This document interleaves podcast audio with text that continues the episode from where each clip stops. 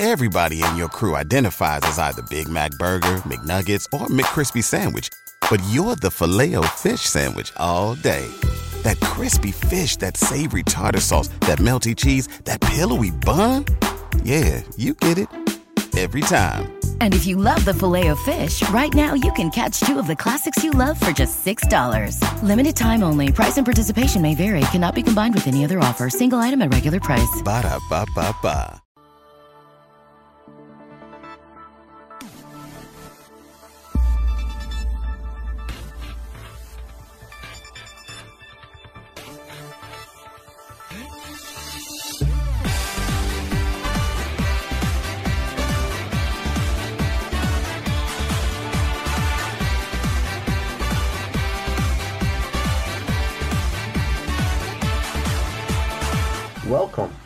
Welcome, welcome, welcome everyone to the Stardom Cast. It is a beautiful day out there today. I hope everybody is well. Welcome to episode 71. I am your host, Matt Turner. If this is your first time here, come on in, take your shoes off, pour yourself a nice cold drink of whatever you want wine, beer, protein shake, yoo-hoo, water, whatever you want. We're going to have a fantastic time as we have a loaded show. If you are one of the many returning listeners, as always, I thank you for the support and coming back and giving us a giving us a listen here on the old Stardom Cast. We have an absolutely loaded show for you here today. We have not one, not two, not three, but four shows to review, a whole ton of news. But before I get into that, just want to just go over my week with everybody. I, like I said, I like to for all of our all the uh, older listeners. I wouldn't say older listeners, but you know what I mean. For the returning listeners, you know that I kind of like to give you a little what the, how my week was. So I was able to do a little wrestling this past weekend. Myself and Andy Header, a little team blue and gold action, fancy little tag match we had. Solid outing. Uh, crowd really seemed to enjoy it, which is always good. We didn't get the W, but that's a okay. We'll be we'll be back pretty soon, as our calendar is starting to book up pretty quick, pretty quick on the tag team scene. Also, this past week, as most of you know, I'm a giant comic book fan. I went to go see Thor: Love and Thunder, and I know it's been met with uh, some mixed reviews. I absolutely loved it. I thought it was fantastic. I thought of all the Thor movies, the four of them, this one was the best. It was based a lot on Jason Aaron's Thor run, which was is my favorite Thor run of all time, and I read a lot. The Walt Simonson, a lot of the Stan and Jack stuff. Obviously, that's you know that's the first stuff, the Stan and Jack stuff.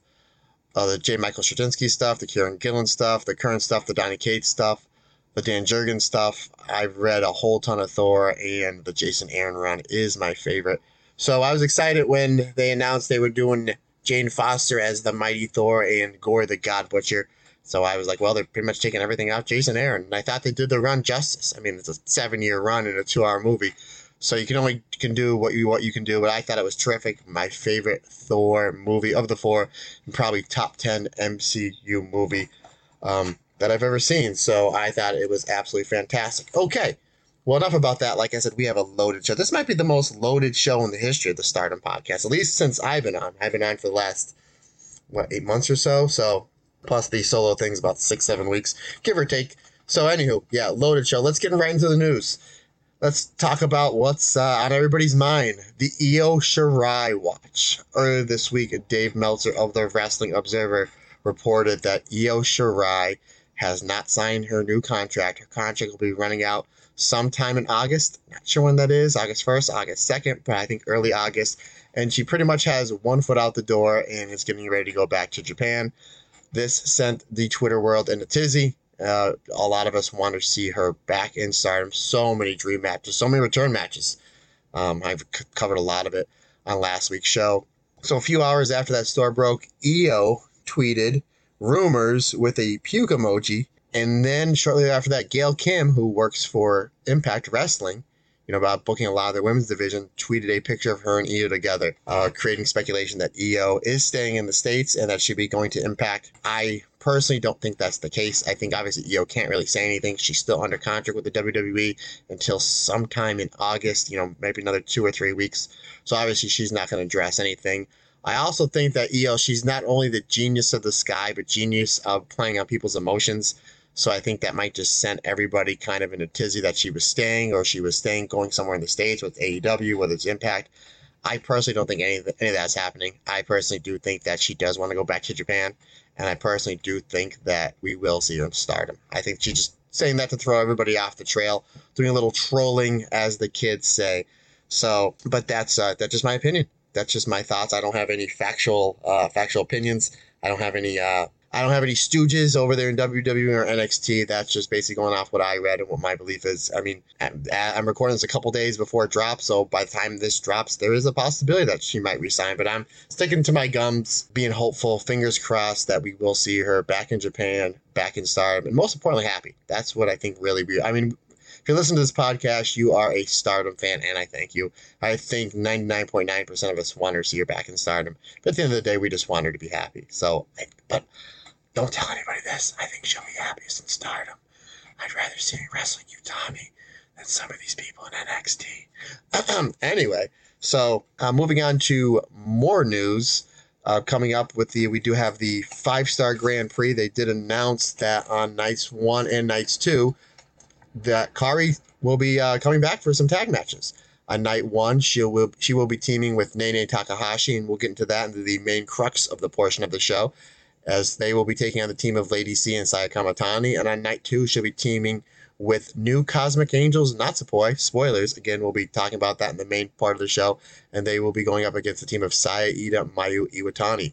So we will get to see Kairi on opposite sides against Mayu. And I think Kairi on opposite sides with Saya Ida just the chops, you know, the, the chop and the spinning back fist battle, I think is going to be something, something to really, really to be seen. So I think that's going to be something that's going to be a lot of fun. So yeah, like I said, we have a lot of shows to review. We have the show on 7 2, 7 3, New Blood 3, and of course, Midsummer's Champion, which was just an absolute epic show. Uh, let's see. Um, oh, yes. Abs- um, I, you know, a good thing I wrote this down. I would have forgot. Jungle Kyona, former Stardom, cha- former challenger for the World of Stardom and Wonder of Stardom Championship, and former Goddess of Stardom champion, is going to be doing a tour over here in the U.S. of A. Was saw, saw her booked on a couple shows in the Carolinas, and just uh, literally as I was going to bed last night, announced she'll be wrestling in New Jersey, maybe only about 90 minutes away from me. So I will do my best to try to one get on that show one way or another, or, and or two see if I can maybe do a meet and greet, maybe do an interview. Um, we'll see. We shall shall shall see. Uh, easy for me to say. we'll see. I'm gonna you know do everything I can to try to uh, you know bring bring more voices and listeners and eyes and ears over to the Stardom Cast. Regardless, that will be exciting. You know, one way or another. But more than likely, I will be there. You know, one way or another to see what Jungle Kyona will be doing in the United States. And obviously, more news, more bigger news. Speaking of the United States, is New Japan announced that when they are going to come back for the U.S. tour, that Stardom will be a part of their tour. And we've seen them in Chicago. We've seen them at the 2300 Arena. I will always call it the ECW Arena. We've seen them in New York. Uh, I think like Washington, Baltimore, maybe Boston. So there's a whole bunch of shows that New Japan has been touring over the last year or so, and now they're going to bring Stardom with them. This obviously is super exciting. It's going to get a lot of eyes on Stardom especially the fact that the absolute role and the buzz that they're having. Uh, even Dave Meltzer, the Wrestling Observer, said by popular demand that he was going to review the Midsummer's Championship uh, show. And usually he just doesn't do Stardom or any really Japanese Women Wrestling federations.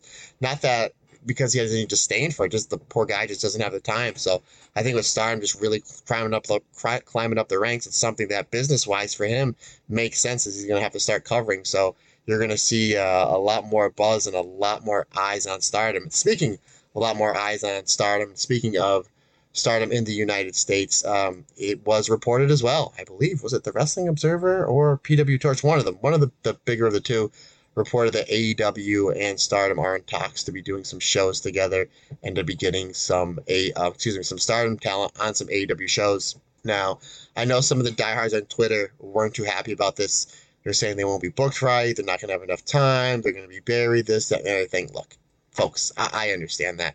I first of all, I it's your opinion. You're entitled to it. I totally disagree. I think the AEW women's division is very, very good. I see your point of view, but again, I respectfully disagree.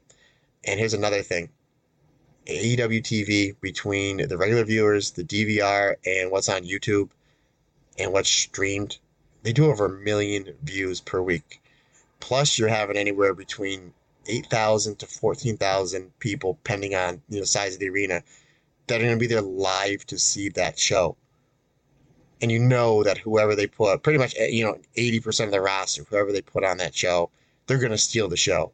So you're going to have over a million people that are going to see whether it's a Mayu, a Zumi, a Sa- eh, either of the Sayas, either of the Momos, Starlight Kid, Julia, yada, yada, yada. I mean, really anybody they can put on. And we've seen that they don't need a lot of time. You know, we saw what Mayu and Starlight Kid did last year in the five star Grand Prix with like, what, eight minutes? So it's like if they go out there and give them, you know, a Momo and a Starlight Kid versus a FWC, if they give them only seven, eight minutes, you know they're going to maximize every second. And you know it's just going to be more eyes and you know they're going to come out of there more positive. So i only see this as a super super positive thing and i can't wait to see it. You know i frequent i watch aew every wednesday for several reasons. One i love the product two i have a lot of friends that work there both behind the scenes and in front of the camera as well. So like i said there's a, lot of news. And uh, let's go into the shows. Let's go right into the shows. Let me try to hear me flipping the old pages there. Now what i'm going to do is the uh, the show on seven two, the show on seven three, and New Blood three. I'm just gonna kind of go through them real quick, go over the finishes, go over my star rating as we will be here all day, and I don't want to try. I I want to keep these podcasts relatively like around an hour or so, give or take.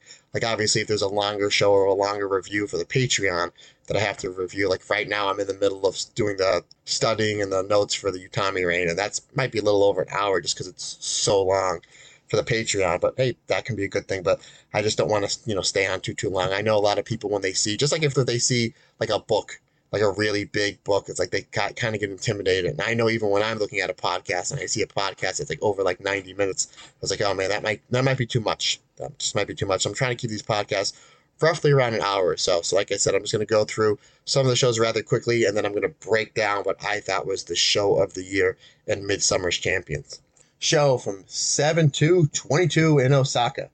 Uh, Momo Kohgo defeated Lady C 6 minutes 10 seconds with a Nectar Peach. I gave it three and a quarter stars. Match number two saw the team of Saki Kashima and Fukin Death defeat the team of Mayu Iwatani and Saya with um, the O'Connor roll. I thought this was, uh, I gave it three stars, 8 minutes 29 seconds. I, I really like the ending, how they're kind of just doing waterfalls, coming the ring, hitting big moves, and then little miscommunication between stars Maybe got some people talking. Is there going to be a little break there? You know, Mayu and Saida they are wrestling a team with Kairi in it coming up here at the end of the month. They kind of basically did the old 1980s butt heads into the O'Connor roll for the three uh, three stars, uh, solid. Match number three, Shuri and Mai Sakurai. Boy, I tell you what, Mai Sakurai came out of this match. She came out of the box on fire, which she had to. And Mai's been improving. You know, we talk about it all the time on the show excuse me, a lot of people agree with me. Every outing, Mai Sakurai is constantly improving, whether it's something with her entrance, her gear, her look, the way she sells, the way she has a little more intensity. She had to have the intensity here going up against the world champ, you know, an absolute killer.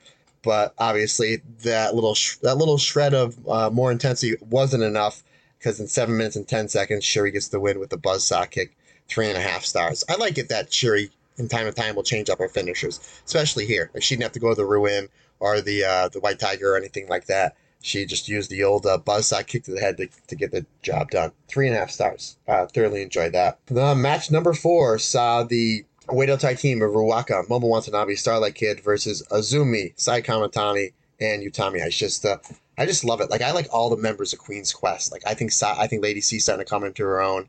I think uh, Hina when she, when she's there, she's really really good and really solid.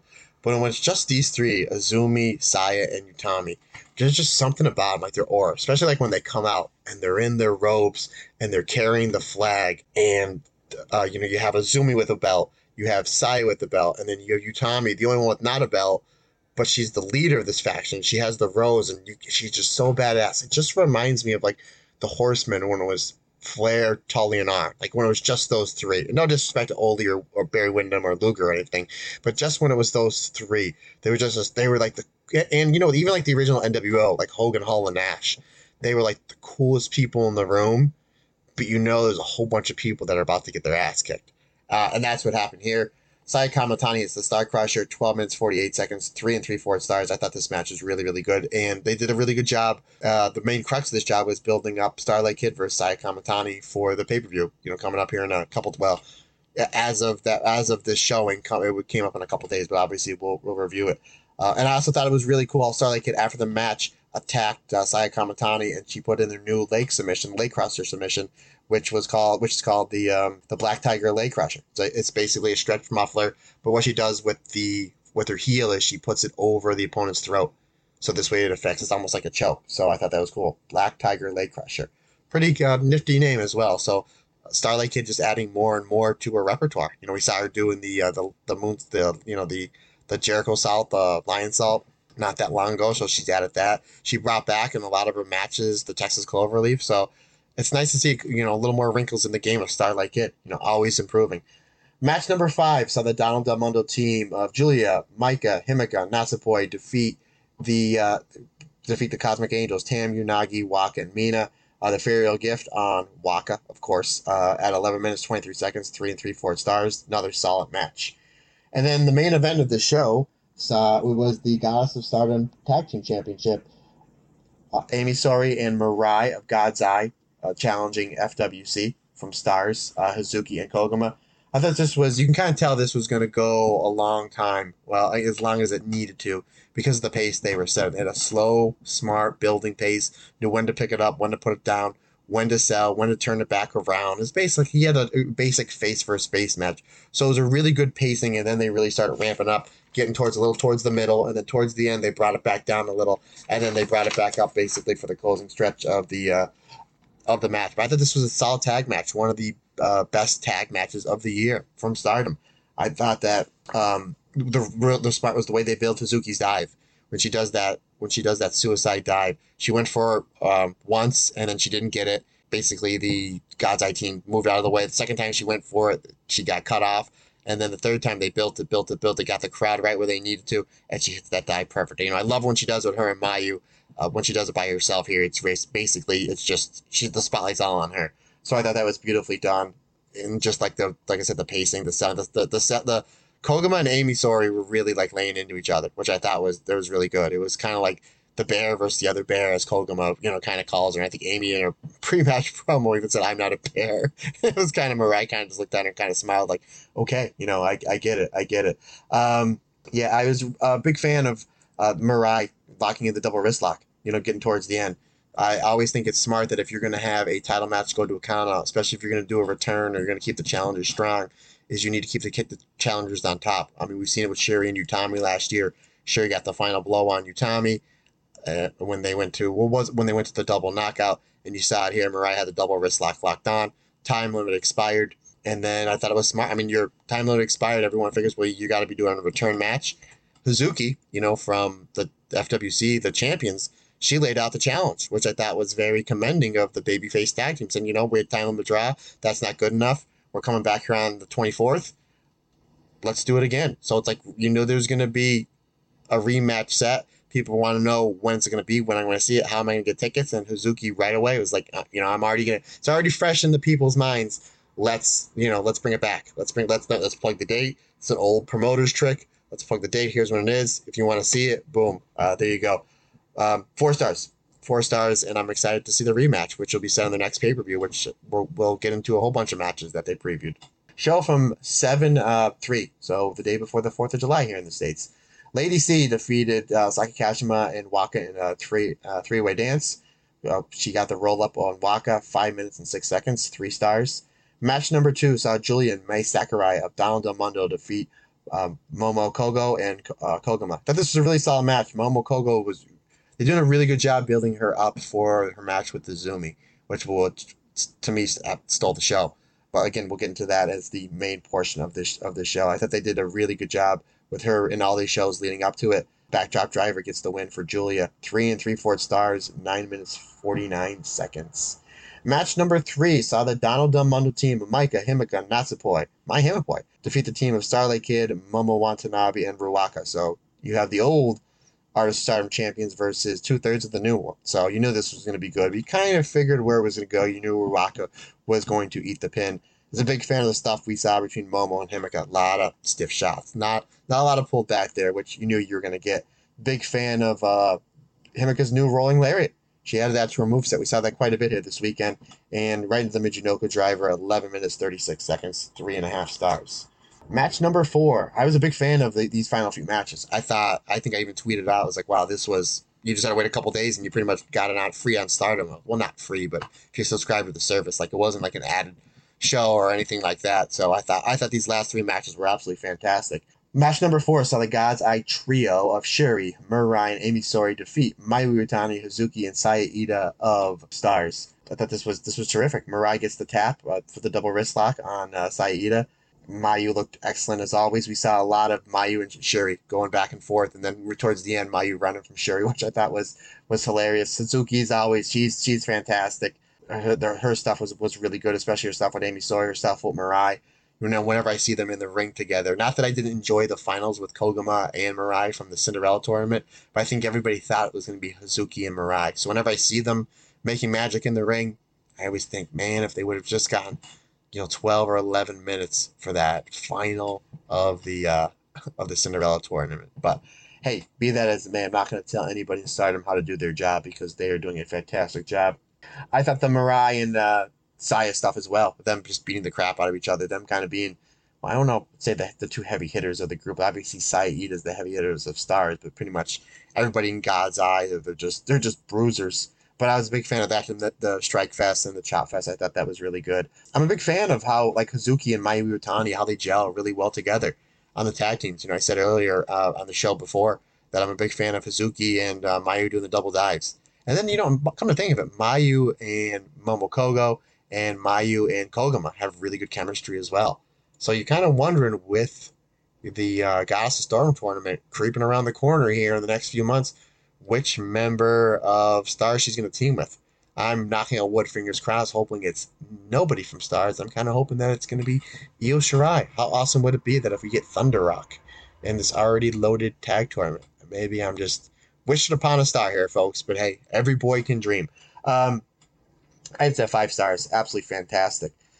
Match number five saw the Queen's Quest team, Saya Kamitani, Utami Ashista, and Azumi defeat the Cosmic Angels team of Tam Nakano, Unagi, and Mina. Again, another fantastic match. I thought that the final stretch with uh, Utami and Unagi was really, really good. They really made Unagi shine here. Again, I, I can't say enough about how, how awesome the trio of Saya, Utami, and Azumi is. Really seems like they've been getting a lot more, just the three of them you know, sometimes they'd have like the tag, or sometimes they have an eight person with Lady C. So you kind of know it's like, okay, you know, Lady C's taking the fall.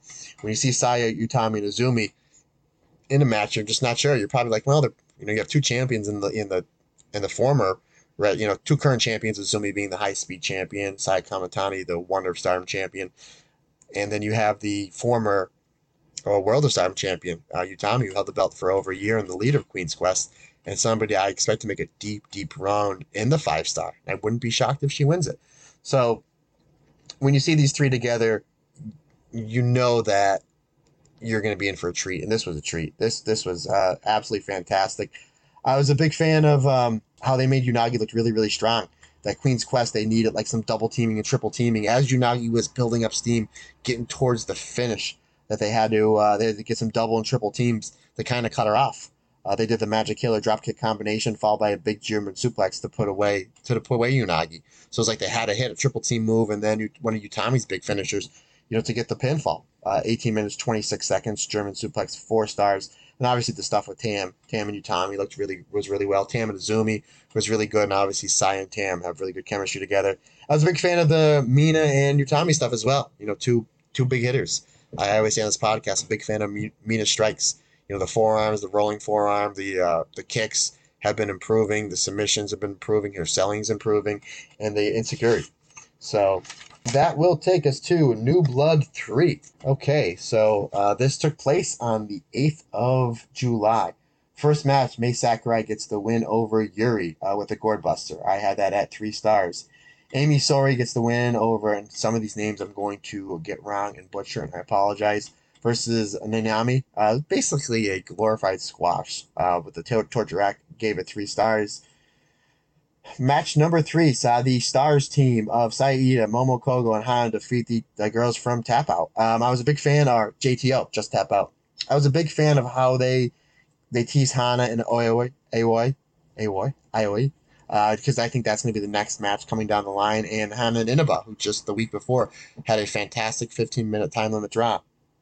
Uh, the Stars team gets the win. I had it three and a quarter stars. Match number four, probably my favorite new blood match uh, of these three shows of all time. Mirai and Suzu Suzuki. Oh boy, this was this is great. They had they started off with some really good chain wrestling, some catch wrestling, going going back and forth.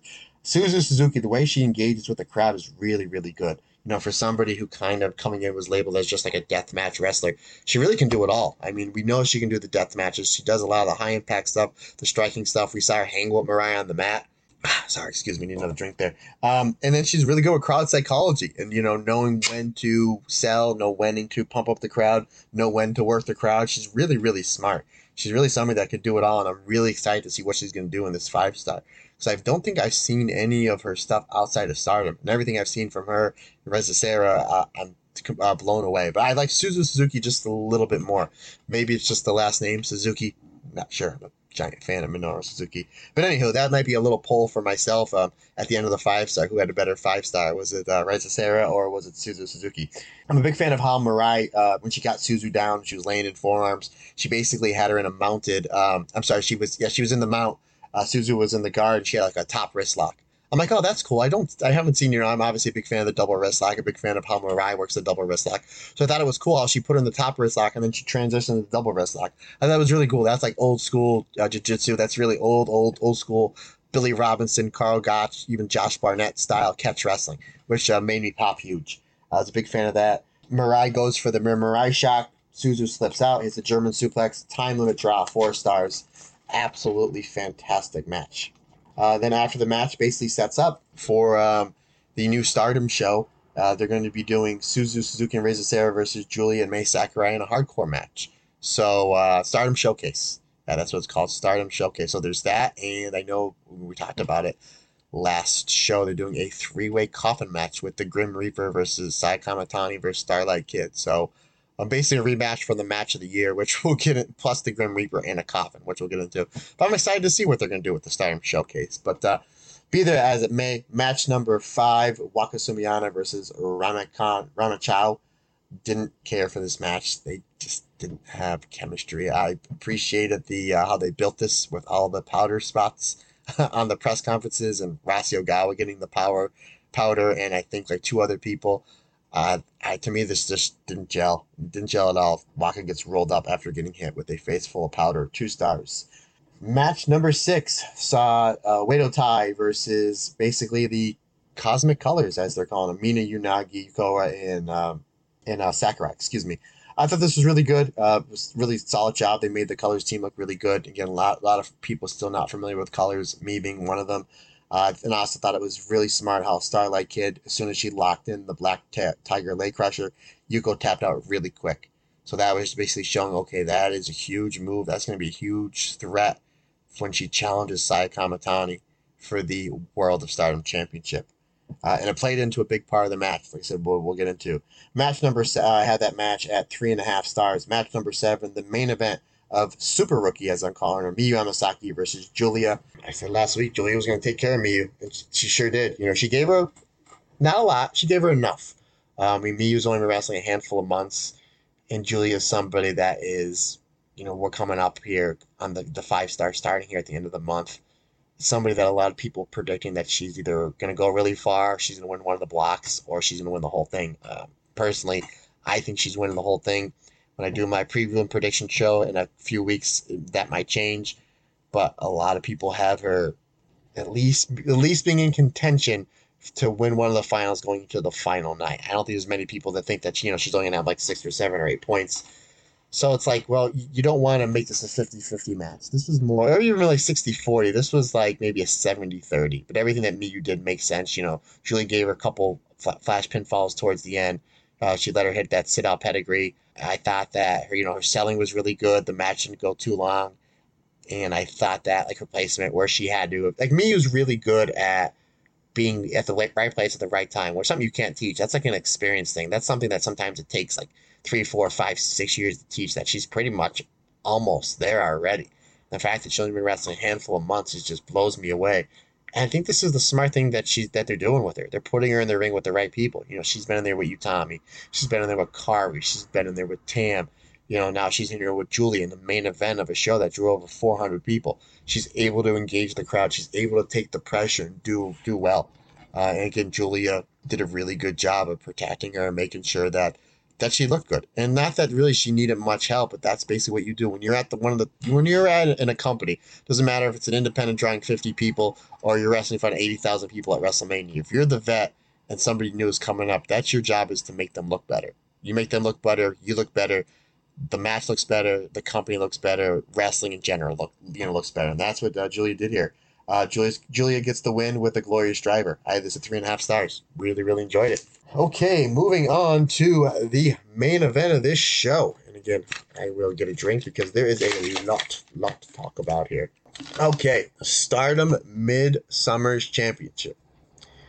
Attendance of 1,204 people. Another fantastic uh, showing. You know, over over a thousand people.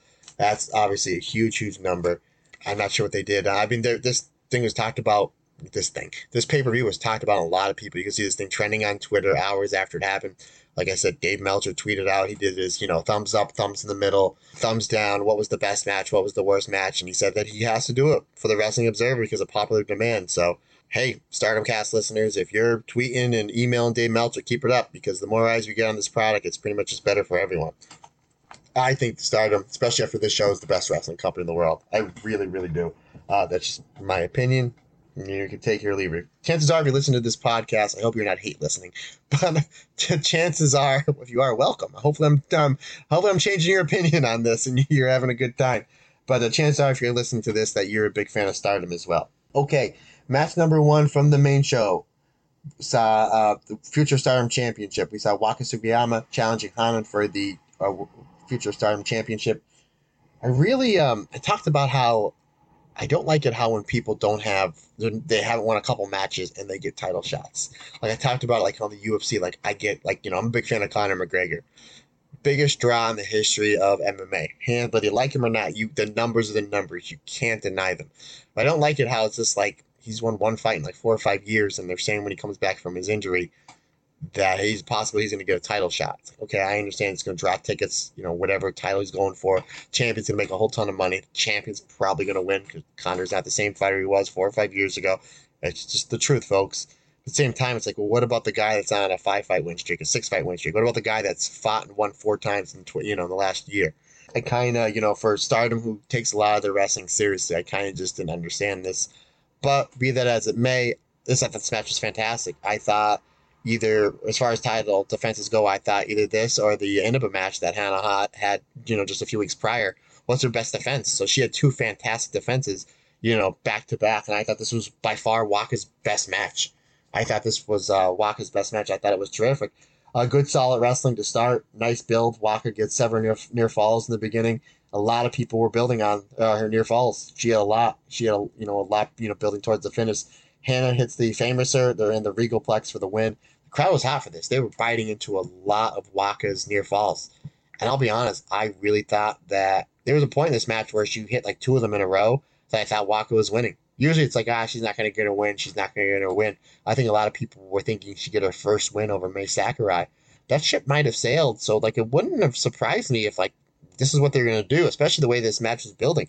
I said, even I bet at like four in the morning. I think that what time this, you know, here in the East Coast of America, I think that like I almost like jumped out of my chair at like ten after four because I thought Waka was going to win the belt. I thought, like I said, I thought this was fantastic. Three and three fourth stars, excellent way to start this pay per view. Match number two: Miyu Amasaki and Utami representing Queen's Quest versus Mirai and Ami Sourei.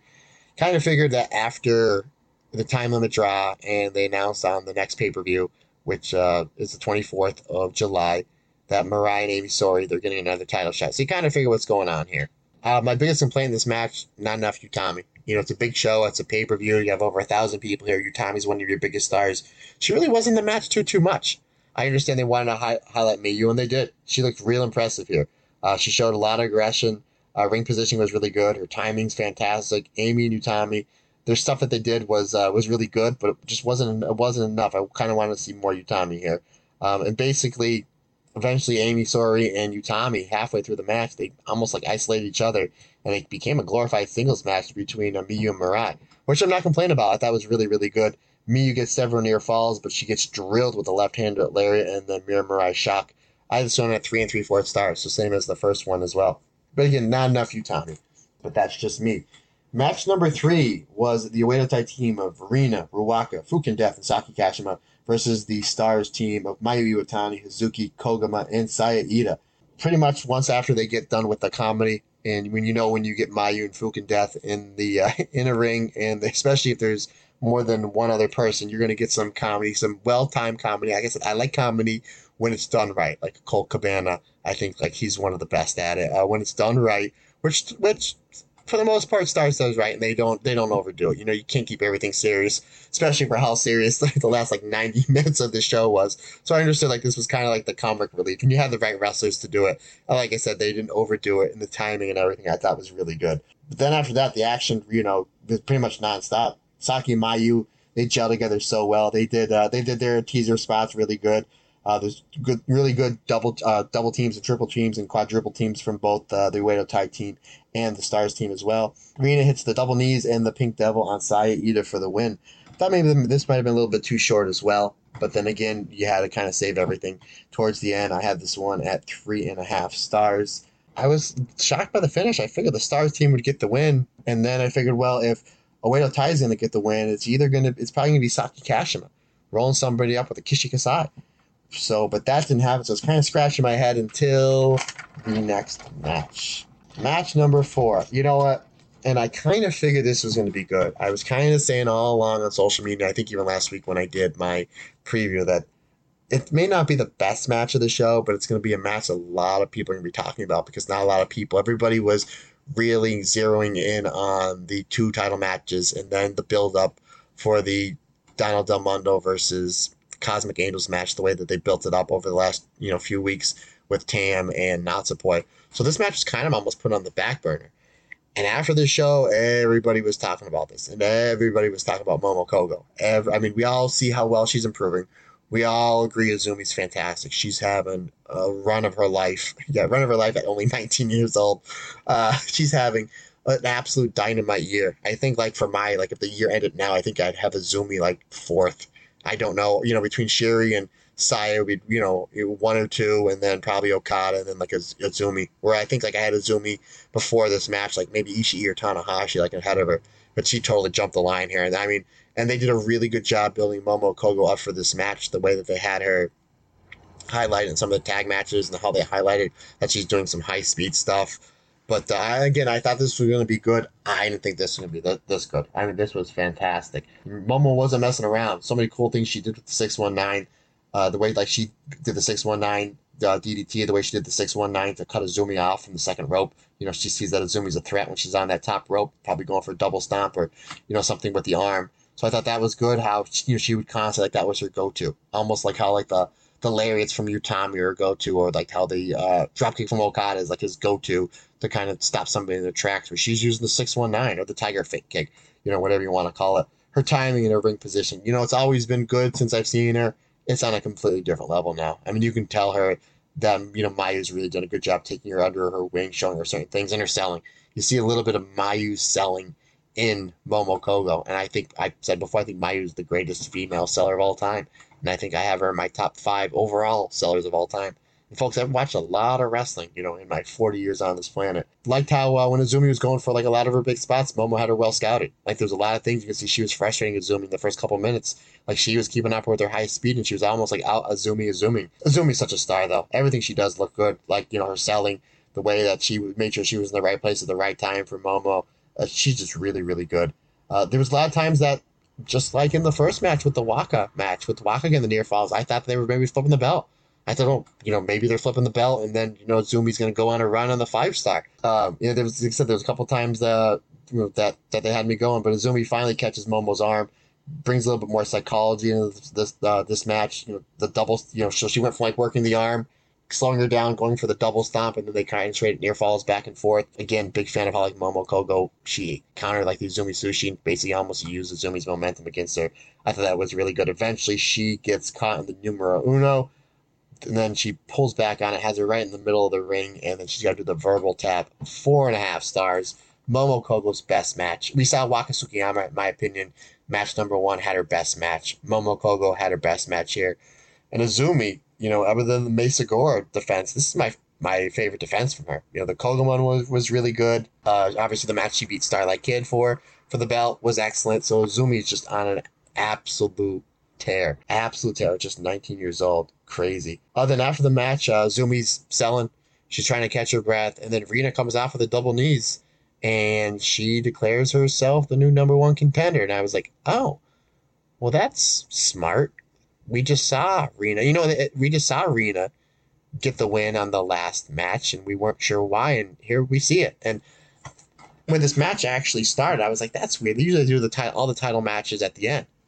You know, because we still have the uh, the Natsupoi, you know, team Team Poi versus Team Tam elimination style match why are they doing this here? And then I, I, you know, obviously from the result, you know, the big shocker that happened at the end of that match, that's why you kind of had to flip it. Plus, it's like it's fresh in everybody's minds. Like, wow, Rina, out of all the stars in the match on a show with over a thousand people that's getting a lot of buzz on pay per view, Rina gets the win. Huh, that's kind of odd. But now you see why. The only thing that I would do, and again, not that I'm going to tell anybody and start them to do their job, is the lab pretty much the main image you see to set up for the high speed match with Rina and Azumi is the double knees.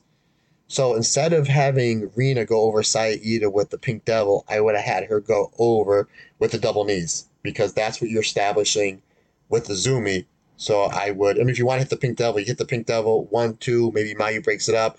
Then you do a whole thing where the other three members of the teams pitch each other out, and then she goes to the top rope and she hits the double knees. That's the way I would have done it. You're, you know, you're making the double knees a threat.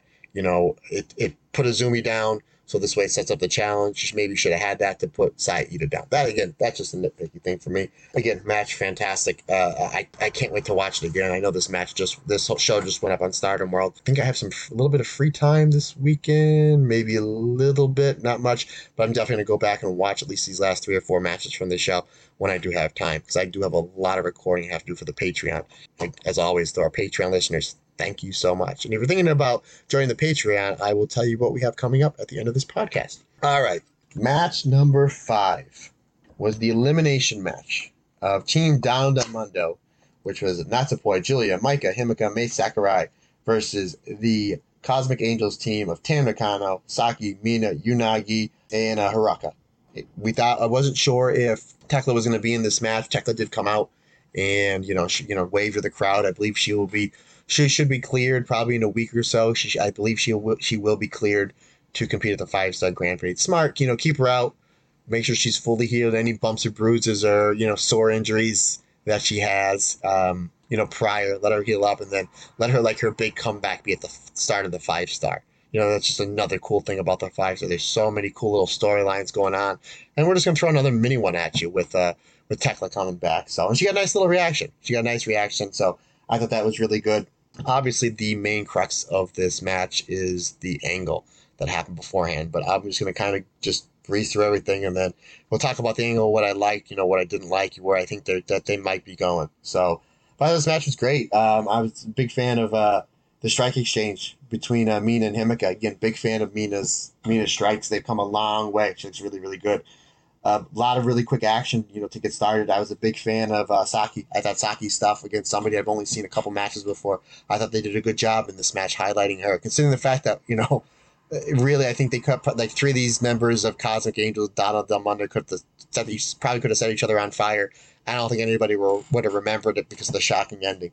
But um, I, I highlighted my notes. I thought they did a good job highlighting Saki. You know, building her up for uh, for the five star. May winds up uh, big basically big booting Mina and Himeka to eliminate them. Really good double teamwork from the Colors team. I thought that was really good. Uh, Hiroko eliminates uh, Mai Sakurai with a spin kick. It was like a almost like a shining wizard spin kick. I thought the way that she hit her, I thought was really good. Really impressed by there. Michael Mike hits the roaring lariat and the Michinoku driver on Unagi, and then she hits uh, the Michinoku driver on Haruka. I thought that was really cool how it's like she just rolled right through two of them. She goes basically for the third one. Um, on Saki. Saki spins out and then she basically rolls up Maika. So I thought it was really smart for the final four. You knew you were going to have Tam. You knew it was going to be Tam and somebody versus Julia Natsupoi. even though this is kind of Natsupoi's match because the way they built Tam and Poi up, Julia's leader Donna Del Mondo.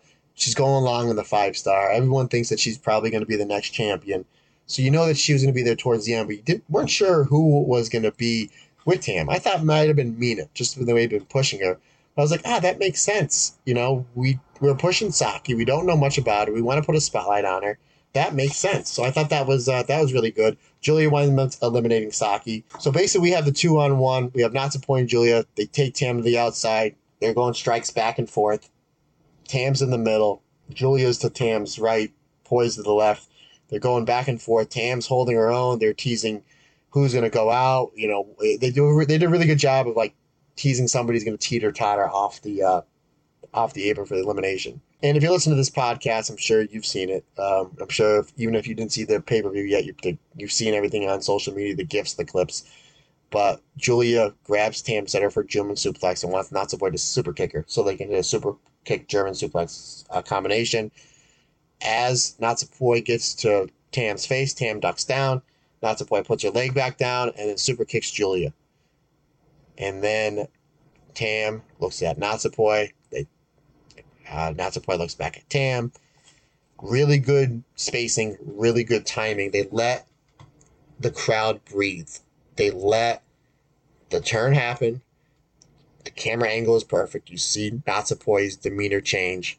You see Tam, she looks confused, but at the time now she understands that Natsupoi is on the same page as her. That basically the two matches that they had, this, that brutal singles match at Korakuen Hall and the cage match uh, just a few days prior, that basically Tam beat the respect into her, not out of her. I would say like into her. Like, hey, this is you know this is you need to be walking the Tam's road. She kind of maybe beat that into her, and it finally clicked at the final moments of the match.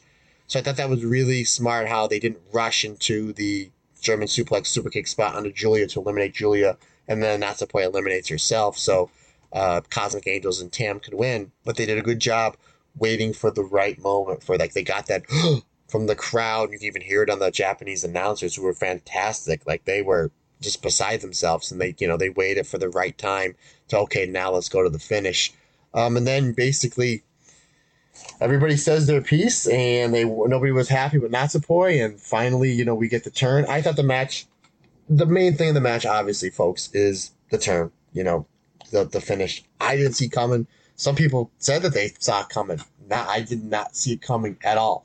I mean I remember this happened it was like five to six in the morning and I had my it, in my house. I had obviously my daughter, my wife, my two nephews, uh, eleven and eight. They stayed over, and I literally like gasped and like jumped out like on my chair, and almost like I wouldn't say cussed, but like it was almost a little loud. I'm like, oh, I don't want I don't want to wake anybody up. Like I said, I got up like ten to four to watch the show, and it was a little before six. And again, it's you know, one, it's a Saturday, and two, it's the summer, so everybody had the opportunity to sleep in.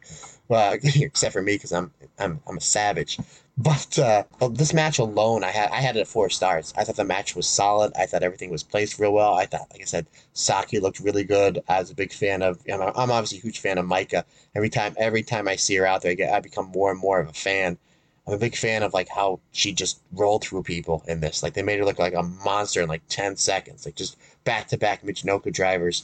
But obviously the finish. Now, okay, here's what I didn't like, and I, I've seen I've seen these turns happen before like I don't understand like Natsupoi is, and I think we talked about this when Momo turned on Queen's Quest, which I think everybody saw that coming. I think every I remember watching the match. And I'm like, I just don't. I know this is coming. I just don't want to watch it. It's like watching a horror movie. You know the bad guy is gonna gonna at least you know get you know kill whoever or we you know it's because it's only halfway through the movie or whatever. But it's just like I just don't want to watch this. Like I just I just don't want to see Momo turn on Queen's Quest. I'm just a huge fan of Momo and just a huge fan of her being the leader of that faction.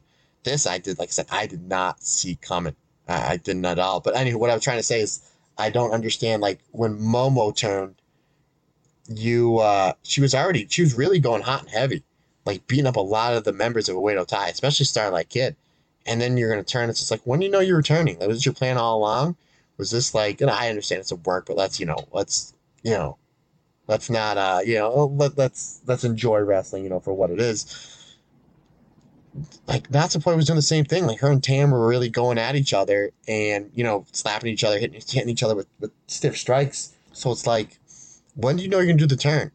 Like it's one thing if like you're gonna do the turn and it's just like you're not gonna tag in or you're just gonna hype that person up or something, you know, something like I remember when Tugboat this is how long ago this was, like it was like 90 or 91 when Tugboat turned on I think it was the Bushwhackers, but he never got into the match. And he joined Jimmy Hart's team Jimmy Hart's team and he joined Earthquake and eventually they became the natural disasters and he turned into Typhoon. But I remember like he never got into the match. He just kept like doing like his his gimmick on the apron. I did not think that I'd talk about tugboat on this podcast, but here's my point of here's here's what I'm trying to get at. Like he never tagged in. He never tagged in because he didn't want to harm the other members of what was going to be his team. So if, when he got in, as soon as he got in, he turned on the other team. So it's like that turn I understand. You had that turn playing all along, where it's like Natsupoi and Momo when they did their turns where they were beating up members of the other faction. But that's just me being nitpicky. Uh, I think this is really cool, though. I think this is really cool because now you're really, first of all, when Mai Sakurai left Cosmic Angels to join Julian Donna Del Mondo, Tam told her, I'm not going to forget this, Julia. I'm not going to forget this. And she went after, you know, obviously one of her main members, and she got her.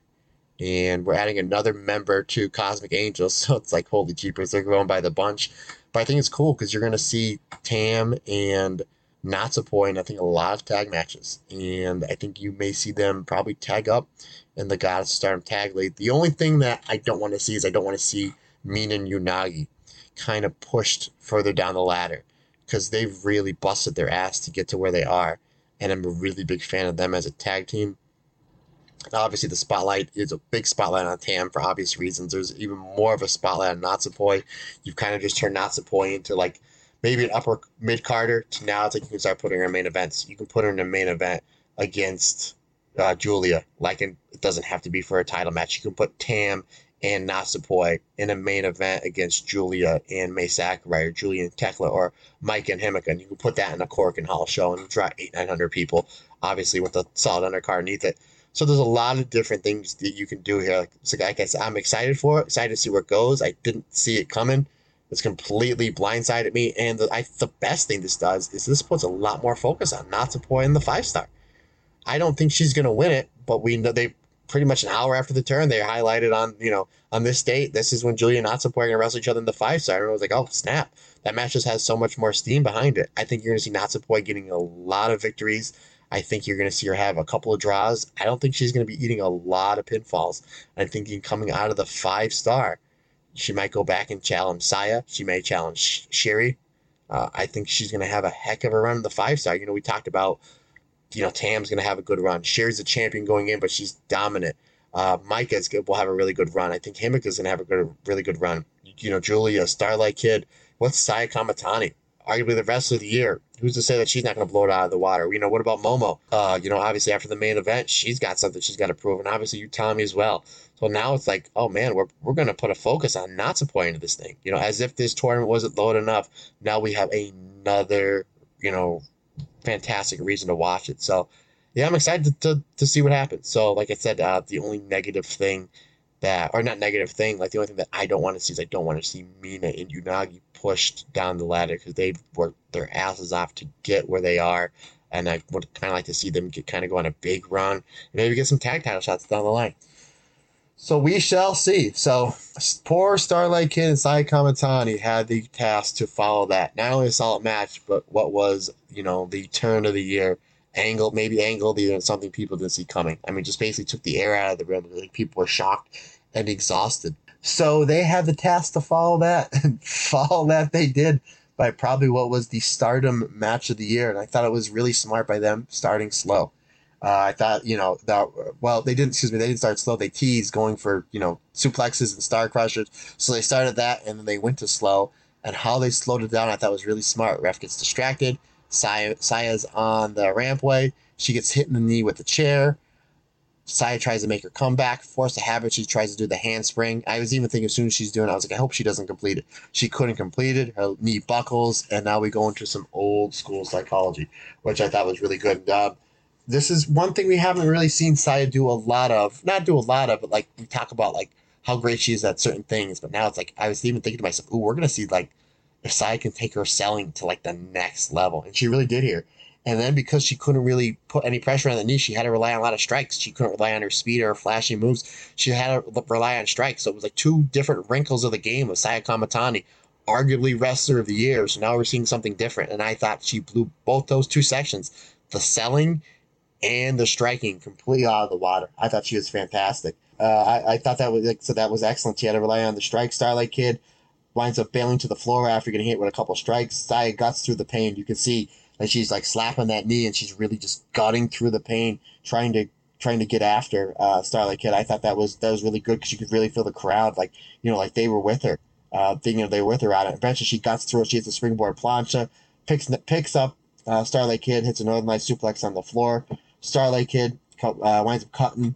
Sai Kamitani goes back to the knee, dragon screw on the apron. I thought that was really good. And then uh, hits a tiger suplex on the apron, and then an Asai moonsault. So I thought it was cool how they how she strung those moves together. Great exchanges uh, back and forth. The crowd is really coming up really hot. Starlight Kid uh, uh, eats a knee off the moonsault. I thought that was uh, that was really good. She can't follow up um, because of uh, well, Starlight Kid. Excuse me. Starlight Kid goes for the moonsault. Saya Kamitani puts her knees up. Uh, Star, but Saya Kamitani can't follow up because she used her knee, her bad knee, to basically almost save her. So I thought that was another cool wrinkle in the psychology. Uh, Starlight Kid winds up going back to the knee. She gets the uh, Black Tiger Crusher on her for a near tap. The crowd is really hot. I thought even the camera angle was so perfect here because Saya is trying to get the ropes and she's so close. And she, one point, she puts her hand on the rope and it slips off. And then she uses her hand to pull to get closer to the ropes. Where the camera angle was, it looked like when she put her hand on the mat to pull herself that it was a tap. So for like a half a second, I thought she tapped out, but then she just pulled herself. And just the camera angle where it was was absolutely perfect. I thought that that was fantastic. So Sai gets the ropes. Starlight Kid pulls her off. She hits Tiger Suplex for two. Saya just won't stay down. The crowd is so hot, so behind Saya here. Saya counters a Tiger, Tiger Suplex into a Star Crusher, but can only get two.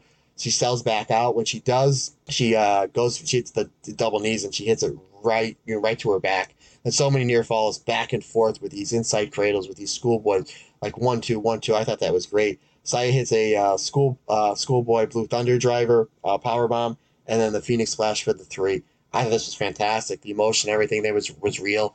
The way that they countered each other was real. You know, uh, leading up into the finish, uh, was a big fan of how Saya Kamitani was going for the her second star crusher. Starlight Kid was able to almost like cartwheel midair out, and then she hits a hurricane and then basically like twisted Saya's legs and almost like a European clutch. I thought that was a great near fall. Uh, the fact that when Saya was able to hit that blue thunder bomb, where Starlight Kid was in the ring was just perfect. She's able to kind of, as you, as you see, she's going to the ropes. You can see this is her last gasp.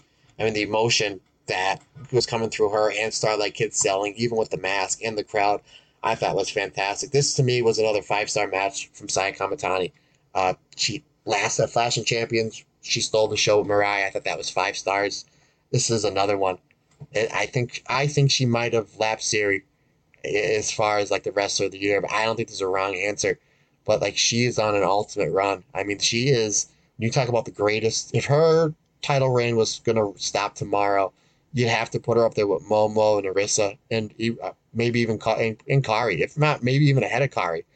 Uh, again, we have to see where this thing ends. But she is on the absolute run of her life, and the fact that we saw two new sides to her. I mean, we she's a pretty decent striker, but the fact that she had to rely on striking early on to create distance, and the fact that like she was able to sell not that she wasn't a bad seller by any means. She's always a pretty good seller, but we never saw like that, like selling like that long because of you know, and just that's how much the title means to her, and and, and evicting that emotion from the crowd, and obviously it worked because she gets the Star Crusher and she gets the three count. Oh, excuse me, not the Star Crusher, the Phoenix Splash, and she gets the three count. And the crowd just just so behind Saya. I thought that was absolutely fantastic. Might be my favorite Stardom match of the year. Uh, really probably number two overall match of the year between FTR and the Briscoes from the Ring of Honor pay per view a couple months ago. But it's absolutely fantastic. I can't wait to go back and watch it. And usually, when I get up really early for these shows, whether it's a New Japan show or a Noah show or a Stardom show, there's usually uh, a match where it's like, okay, I'll close my eyes for 10 minutes, I'll set my timer, and if it's something I need to go back and watch, or even at the last uh, last pay per view when they were setting up the cage for Tam and Natsupoi, I was like, oh, okay, they're taking like an intermission. I kind of close my eyes and catch a nap. I didn't need to. I didn't need to at all because from the Momo Kohgo match on until until I shut the, my TV off, this show was just absolutely crazy, and this to me was the pinnacle of it. Asaya Kamitani gets the win, calls out Saki, and again another reason why it's just like it's why they've been you know shining Saki up. I thought that they were just uh, shining her up just you know for the five star, but Saya's like no, I want to defend the belt against her. So I don't think, unlike the Mirai match where I thought it was like there's maybe like a 55 60% chance Saya was winning, and this one I thought it was more it's like 65 70, but still, there were some people that thought Starlight Kid was winning. I think it's, you know, 99 to 1. I don't think anybody sees Saya losing, not unless they're just going to hot shot the belt on Saki and maybe have Saya win the five star because she's having on such a great year. And then we'll have Saya and Syuri for the championship. I don't know. I guess that's a route they can do. I didn't even think about until I started Gavin. Yeah, I guess it's a possibility, but um, anyway, I just I don't see that happening. But at the same time, it's like okay, you're wrestling Mirai on a roll wins the Cinderella. Fantastic match. Starlight Kid having phenomenal year. You know she's going to hold her on phenomenal match. We don't know that much about Saki, so you're wondering can Kamitani get a four and a quarter, four and a half star match out of it? I don't know, but I'm excited. Excuse me, I'm excited to see it. I'm excited to see it. So we have Saki as the next challenger for uh, Midsummer's Champions, um, the seventh the pay per view on uh, seven twenty four. So that would be the co-main event that they set up. Saki leaves, and then we hear some music. And I'm not familiar with a lot of the older Stardom stuff, but you can hear the crowd popping, and you can see the shock and the scaredness basically on Saya's face. And then who comes out but the first World of Stardom champion, the first ace of the company, Nanae Takahashi. She comes out and says that she is Kairi part Kairi's partner that she was talking about. I guess I was wrong on Toni Storm to reunite Seven Kairi, and they will be taking on the team of Sai. I thought it was gonna be Sai Kamitani and Utami, but Lady C comes out and says that no, she wants a team with Saya, which uh, basically says we know who's taking the pinfall. Regardless, I'm a big fan of Lady C, big fan of how much she's improving, big fan of her throwing strikes and taking strikes. So you're gonna see a lot of that. Plus, you know, we're gonna be able to see Saya in the ring with Kairi. Plus, we're gonna see uh, Nanae Takahashi. So that is uh, that's exciting. That's ex- that's exciting to bring a legend like that back. And I hopefully that I think that, and I'm hoping that she's not the only former World of Stardom champion we see back in the Stardom ring this year. I think we're gonna have two more, but that's just me hoping on hope. All right, let's get ready to bring this baby to a close. We get to the main event, the match we've all been waiting for: Momo Watanabe challenging Syuri for the World of Stardom Championship. Last year, they were in the finals of the five star Grand Prix. My opinion, the best finals match in the history of the five star Grand Prix, and a match that was very high on my list and most people's list for match of the year. So, a lot of expectations in this match were high. Did they meet? Uh, I'll say this I'll get the one negative thing out of the way. It seemed like towards the end, it kind of got rushed. I think it was almost like as if like I left to go make a sandwich and then I came back and like they were at a certain spot. It seemed like there was like three or four minutes that just seemed like it was missing. But it also seemed like there was a lot left on the table. Like they're going to do it again soon, which leads me to believe that there might be a possibility of Momo winning the five star.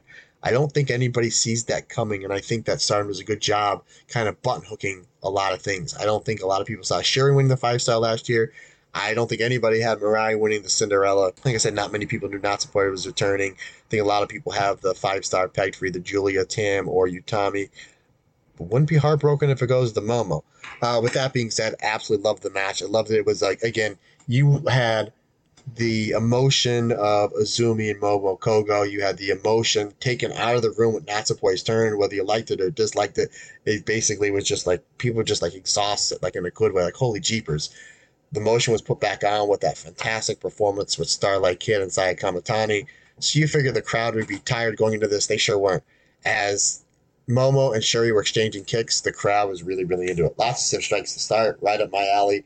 There's a one spot where Momo puts Saya, excuse me, Syuri up into the tree of woe, and she's talking crap to her, and then Saya, excuse me, Syuri slaps Momo. Momo laughs it off, and then boots poor Syuri right in the head. Uh, you knew there was a receipt coming. It was. Um, Momo's wearing down Syuri, basically getting the advantage. Like Syuri's supposed to be one of the top strikers, if not the top striker in Stardom. Uh, if not, you know, Momo's you know right there with her.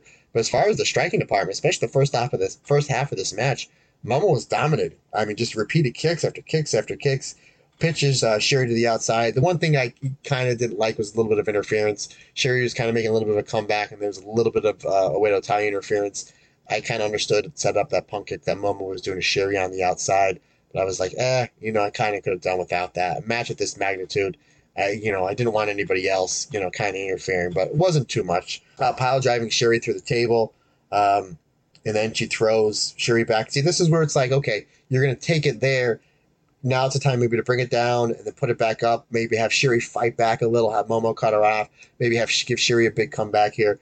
But not too far from there, Momo basically loads up the her kick pad and hits the big punk kick. Uh, you know, with the wrench, uh, Syuri kicks out, and then Momo hits a locomotion. Peach Sunrise, three of them.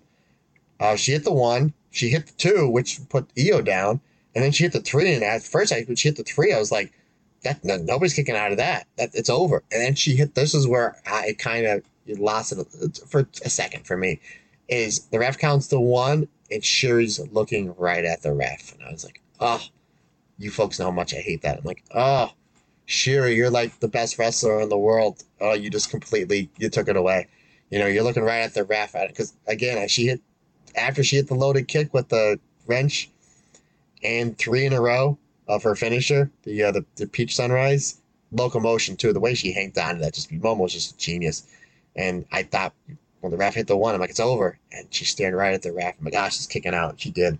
But regardless, I thought that was uh, that was fantastic. She goes for another peach thunder, and Syuri gets her receipt back. Big knee, giant head kick, another head kick for two, the ruin for two, and then the stretch uh, muffler, the white tiger for the tap out. I had this at four and three fourths stars. Again, I like the five star match better. I like the Saya versus Starlight Kid match better. And there were some people on Twitter that thought, oh, Saya and Starlight Kid match is going to be better. I was like, no way. Syuri Momo is going to be match of the year. It didn't disappoint. It, I like the five star match a little bit better. Again, I, am excited to go back and rewatch it. I thought this was one of Syuri's best defenses. Momo's been on a fantastic tear. You know, at the beginning of the year, we weren't sure what she was doing with the heel turn it kind of didn't make any sense. And then the tag stuff with Starlight Kid was really, really good. What she's doing with Starlight Kid and Saki's really good. Her match with Hazuki from uh, World Climax, I thought was fantastic. So Momo was just at a point where it's like, hey, uh, consider me for wrestler of the year as well. You know, it's like, it's like I said, it's it's it's like they almost try to one up each other. And I, I even said something on Twitter like at the end of the show where it's like Azumi goes and have this fantastic match with Momo Kohgo. Like everybody's praising Azumi, rightfully so. And then it was like Azumi like walked to the back and looked at her her Queen's Quest partner, Saya Kamitani, and was like, Hey, follow that. And Saya Kamitani was like, Hold my beer or White Claw or wine cooler or Yoo-hoo or you know, whatever it is that she drinks and you know she goes out and has what I thought was the best starter match of the year. So, and then this match was just, and this match was completely different. You know, obviously, you know you're gonna have more striking, you're gonna have more brawling, you're gonna have more, you know, bigger moves, bigger suplexes, more submissions. But I thought it was fantastic. Like I said, I can't wait to go back and watch it. Um, then Tam Nakano comes out and she challenges Syuri next for the championship, and kind of figured it's like, well, okay, you have the five star coming up are you rushing this match with Tam? Like Stardom is just giving us so much good stuff. Like we just had, oh, like the year was great. They had a great year, and then you go into April. You have Kairi coming back. You have the two World Climax matches, uh, two two shows that were they were solid, and they were booked in by the two fantastic side defenses and the two fantastic Syuri defenses. Then we go move over to May, Flashing Champions, arguably car of the year. Uh, that was fantastic. And then just a couple weeks ago, we had uh, fighting the top, you know, solid undercard with two fantastic cage matches. Then we have this show. To me, is the show of the year uh, for any any company, any promotion. This was my favorite wrestling show of the year. Uh, solid undercard, and then those you know those last four matches, especially with the angle, just fantastic, just absolutely fantastic stuff. And then you're building, you know, you're building. So do you really need? And then we have the five star coming up here at the end of the month. Do you really need to give us another pay per view? I mean, I'm not going to say no, I'm not going to say no. I'm obviously here for it. I'm looking at the card. It's like, you know, you know, Azumi and Rina is going to be really good. You know, can Azumi get the best match of Rina's career? Probably. FWC versus Ami Sourei and uh, Mirai. That's going to be fantastic. I'm excited to see what they're going to do with Saya Kamitani and Saki. I'm really excited for, for that match, considering the absolute role that Saya's on. And then we're going to get Tam and Syuri. So I my kind of thing was, well, I thought Tam had a really good shot of winning the five star. If she's getting a title match right before the five star, they're not going to take the belt off Syuri. So it's basically like Syuri running through everybody, and then uh, basically just to get the winner of the five star. Which again, I think it's going to be Giulia. You kind of broke Giulia down with Syuri beating her, Syuri leaving, starting God's Eye, taking Mirai with her, having the feud with prominence having Natsupoi leave. So it's the best way to beat to you know build Giulia back up is to win the five star and then maybe beat her former stablemate for the championship. However, it's brought up to me a couple people on Twitter that they think that Giulia's winning the five star, but they think that Tam is going to beat Syuri for the championship. And the reason behind that is what's the bigger match for the red belt? Is it Syuri versus Giulia or is it Giulia versus Tam? Especially with all that heat we have on now on Tam. That's like, yeah, you took Mai Sakurai off me. I'm taking Natsupoi off you. We had a hair versus hair match in Budokan where I won the white belt. We've been basically teasing anytime that we see a Donna Del Mondo versus Cosmic Angels match, we always have a really tense exchange between Julie and Tam. So that's a really good question. And, you know, and you tell me, you know, you fans, you know, fans, friends, and family of the Stardom cast, what do you think is the bigger match? Is it Syuri versus Giulia? Is it Tam versus versus Giulia? Or I'll throw another one at you. What if you Utami wins the five star and Syuri beats Tam? Is the biggest match that they can do Syuri versus Utami? My answer I'm going to answer my own question, and then I don't think there's a wrong answer. I think all three of those are the best matches. But please hit me up on Twitter and or Instagram. You know, Matt Turner OF or the Stardom Cast on Twitter. Let me know those three matches. What do you think the b- biggest match is? I think it's Syuri and Utami. I really, really do. I think that's like their Flair versus Steamboat. I think that's their Hogan Andre. I think that's their Misawa versus Kawada. I think that's their Okada Tanahashi. Is you can run it back every now and again, and it never gets old. Especially this new wrinkle that Syuri's the champion and that Utami is officially the leader of Queen's Quest. I know they're in the same bracket, the five star. I think everybody expects them to go time limit drop. I got no problem with that. Or you know, maybe Syuri gets the win and then Utami, maybe Syuri beats Utami and then Utami wins the five star. You know, the kind of story writes itself. So you kind of have three possible outcomes there. Again, I will make my final five star pick. I'll do, do a special episode where I'm just going to go over. You know, I know I did the mini episode like it was like 15, 16 minutes, but I'm going to do one strictly dedicated to like all the matches, and then uh, we'll go over the contest. Yeah, there's going to be a contest I put on Twitter that I accidentally ordered a uh, a second poster of the final four from the Cinderella tournament. So uh, I'm going to be giving that away to whoever wins the contest, as long as the shipping's not like 50, 60 bucks. I tried to ship something to Rob for his birthday. It was like, like a couple T-shirts. My daughter drew him a picture and then I think there was like an autograph picture of like Mike or Himeka in there or something. I still have the box; it's haven't broken down. But when I took it to the post office to ship it from the States to England, it was like $200. And I was like, bro, I love you, but not that much. But anywho, yeah, we'll go over all that. How I would have ended the show, again, I'm not to tell the brass at Stardom to uh, how to do their job. How I would end the show, I would end this match on a draw or a double knockout. And then I would have had, and that's basically, so that's your mystery going into the five star I would have had to end in a double knockout. I would Momo say, I'm going to get my title shot back when I win the five star. And then I would have Tam come out and say, no, I'm going to win the five star because I, you know, my faction is now the most dominant. I'd have Giulia come out and I would have say, you know, I'm going to win the five star because I want to win that belt. And then I'm going to run through Tam and Momo and yada, yada, yada. And then I'd have Saya Kamitani come out, be like, look, I'm winning the five star. I've dominated the Wonder Stardom division against everybody. Now I want both belts. And so basically, you would have like a big hodgepodge in uh, in a good way of like, oh boy, you have like five or six you know people that might win the five star. So I think that's how I would have went with. It. I know a lot of people are upset Momo lost. I don't pull for wrestlers anymore, really, other than my friends that wrestle. I don't have really have favorite wrestlers, but I was kind of pulling for Momo here, just a little bit. Uh, I'm a huge fan of Syuri, huge fan of this title reign. You know what it's doing for business you know, anything that moves the needle forward for stardom, I'm all about. So, all right, we're about an hour and 20 minutes into this. Like I said, I don't want to keep this too long, and I did. and I did. And I never anybody to bounce this up. So I'm just going to get to the plugs, and then I'm going to call it a show. Uh, again, guys, thank you so much for the support. Uh, thank you so much for every, the tweets, the retweets. I get so many messages from so many people from around the world. It literally blows me away. I am literally just a kid who busts his ass, literally living in a small town in Pennsylvania that's just passionate about wrestling. So that just goes to show you, man, if I can do it, anybody can do it. You know, whatever you're doing in life, whether it's, you know, business, going to college, you want to be a wrestler, baseball player, man, just, you know, focus on what you need to and bust your ass. So I can't say thank you enough. Our Patreons, I can't say thank you enough.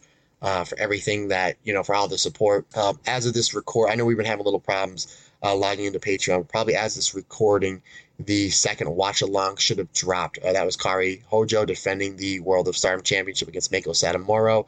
I just recorded and uploaded the third watch along, which probably be dropping the next few days, and that was from uh, that was Giulia versus Hana Kimura from uh, the end of the year climax uh, 2019, and uh, the red belt. I am just about done with my notes for. Um, well, that's the watch alongs are for red belts only. Or red belt exclusive, I should say. Uh, just just almost done with my notes, and I'll probably be recording soon, and I'll probably be dropping soon for the white belt and red belt tier Patreon, the Utami Hayashishita uh, World of Stardom Championship review. That is the bi-weekly podcast that uh, Rob and I used to do that I'll be doing, trying to get better, back on a schedule. And then the end of this week, I'll start my homework and I will be recording probably towards the end of the month, the second of the uh, exclusive for the white belt and red belt tier members, and that will be the Wonder of Stardom review of Arisa Hoshiki. So there's a lot to look forward to, a lot coming down the pike. If you're thinking about signing up for the Patreon, I'm throwing a lot of content at you. I'm making, I'm trying to make it really tasty, really juicy for you to uh, to to uh, to listen to uh, to the Stardom podcast and to subscribe to the Patreon. So if there's something that you want to hear, by all means, you know, let your voice be heard. Hit me up, Matt Turner OF, on Instagram and Twitter. And as always, thanks to my main man, editor in chief Sean, who's uh, just crushing these out of the park, man. He's just making my job so much easier and just getting me really excited for stardom. And Sean's actually never seen a stardom match before, but we might be doing something soon that's going to change that. Uh, stay tuned for that.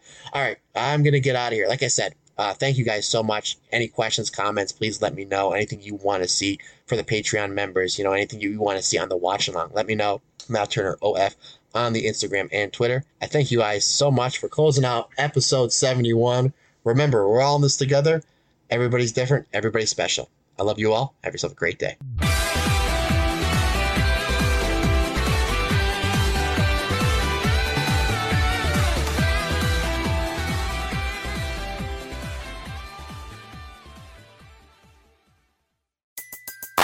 Everybody in your crew identifies as either Big Mac Burger, McNuggets, or McCrispy Sandwich.